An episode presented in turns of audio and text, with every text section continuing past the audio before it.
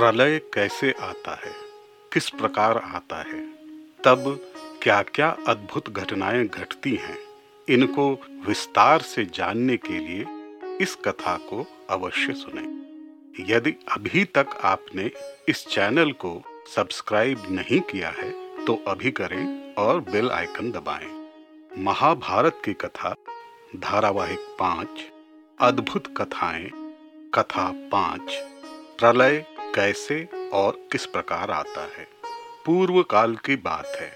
महर्षि व्यास के पुत्र सुखदेव ने अपने पिता से सृष्टि की उत्पत्ति एवं काल आदि के बारे में जानने के बाद पूछा, पिताजी, आपने बताया कि ब्रह्मा के दिन प्रारंभ से सृष्टि का प्रारंभ होता है और रात्रि पर प्रलय।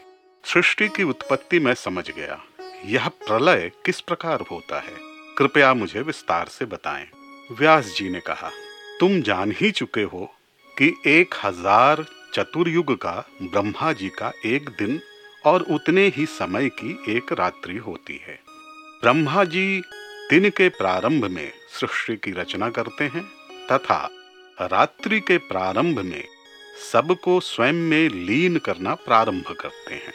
ब्रह्मा जी के दिन बीतने पर इस सृष्टि का लय किस प्रकार होता है?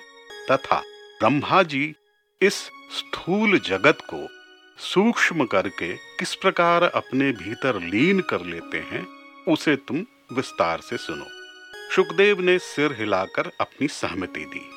तब व्यास जी ने इस प्रकार कहना प्रारंभ किया। तुम्हें पता ही है कि आकाश, वायु, अग्नि, जल एवं पृथ्वी अपने गुणों को विकसित करके जगत का निर्माण करते हैं। इन पंच महाभूतों को सूक्ष्मता किस प्रकार आती है, यह ज्ञान अति आवश्यक है। जब जगत के प्रलय का समय आता है, तब ऊपर से तेजस्वी सूर्य तथा नीचे से अग्नि की सात ज्वालाएँ संसार को भस्म करने लगती हैं। सर्वप्रथम पृथ्वी के चराचर प्राणी इन ज्वालाओं से दग्ध होकर नष्ट होने लगते हैं। सभी प्राणी, पादप आदि जलकर राख बन जाते हैं। पृथ्वी इनसे विहीन होकर कछुए की पीठ की भांति दृष्टगत होती है। जहाँ शमशान जैसी वीरानी फैल जाती है, स्थावर जंगम कुछ भी संसार में बचा नहीं रहता।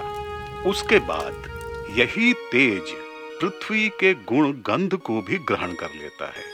पृथ्वी तब गंधहीन हो जाती है, तथा यही गंधहीन पृथ्वी अपने कारणभूत जल में लीन हो जाती है। जल में लीन होते समय जल की ऊँची ऊँची लहरें उठने लगती हैं, चारों ओर से जल पृथ्वी को घेरने लगते हैं। एक विनाश लीला का प्रारंभ होता है। संपूर्ण भूमि, पर्वत आदि डूबने लगते हैं। कुछ समय के उपरांत संपूर्ण विश्व जल में निमग्न हो जाता है। तदनंतर तेज जल के गुण रस को ग्रहण कर लेता है, तथा रसहीन जल तेज में लीन हो जाता है।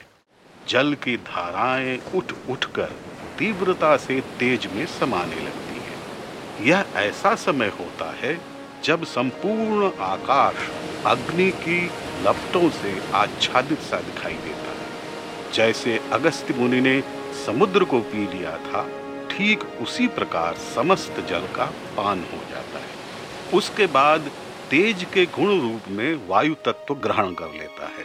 तेज के वायु के ग्रहण करते ही अग्नि ठंडी हो जाती है और वायु में मिल जाती है। इस मिलन के कारण वायु अबाध गति से चलने लगती है।